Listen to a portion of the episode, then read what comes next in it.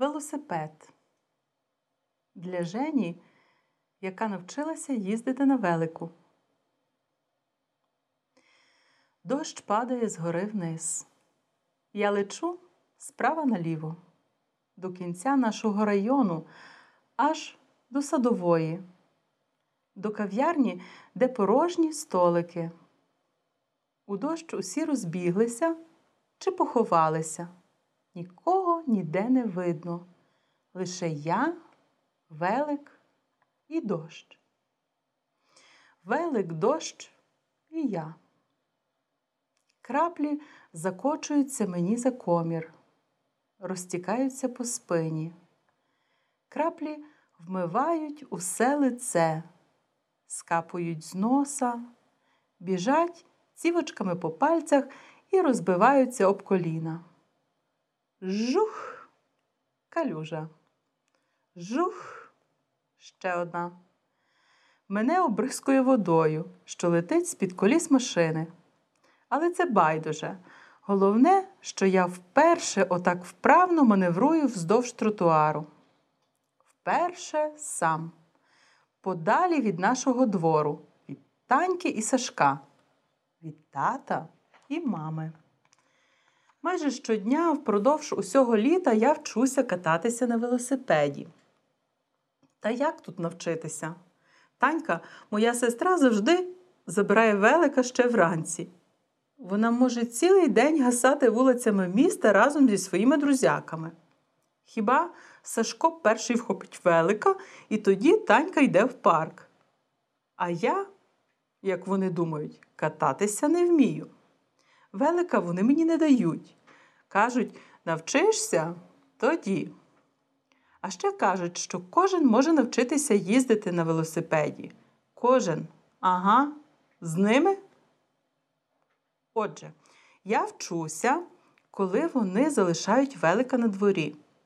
Пізно ввечері, коли вже нічого не видно, або, як це зараз, у дощ. Нині Танька читає якусь книжку, а Сашко дивиться телевізора.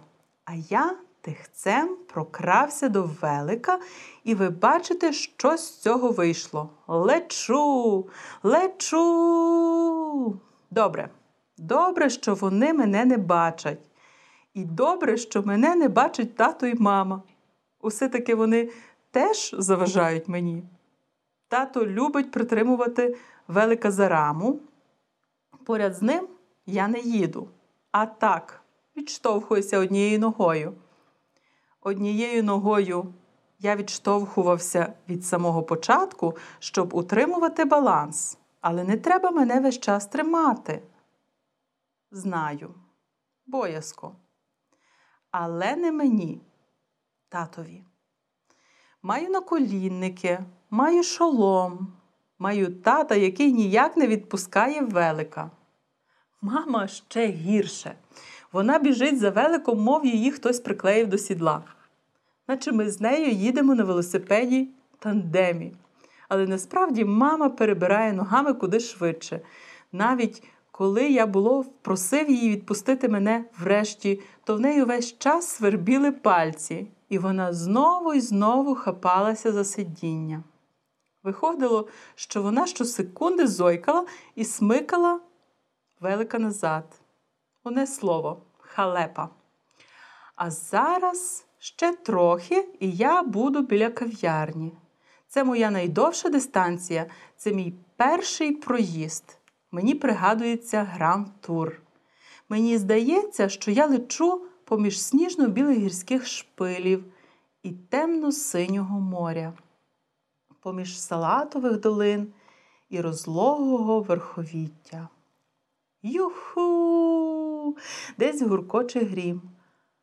Але він далеко за містом, а я лечу в цей дощовий серпанок і почуваюся найщасливішим у світі. Я мокрий, мов хлющ. Під колесами плюскіт, мене гойдає, я втрачаю рівновагу, дощ припускає, ще трішечки і буде кав'ярня.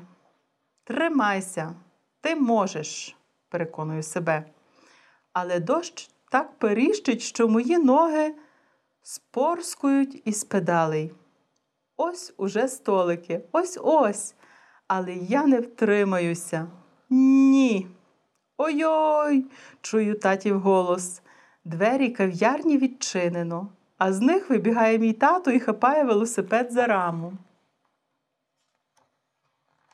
У тата дуже здивований погляд. Замить він такий же мокрий, як і я. Я тебе втримав, каже він. А я втішений, що не впав. Втішений, що не врізався просто в столики чи стільці. То ти вже вмієш їздити?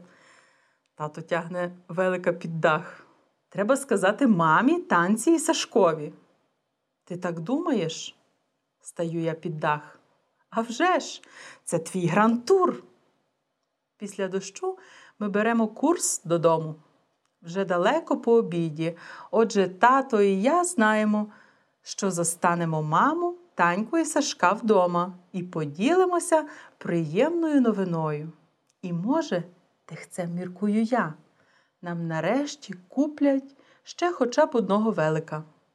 Чи кожному по велику, мрію я і закушую губу.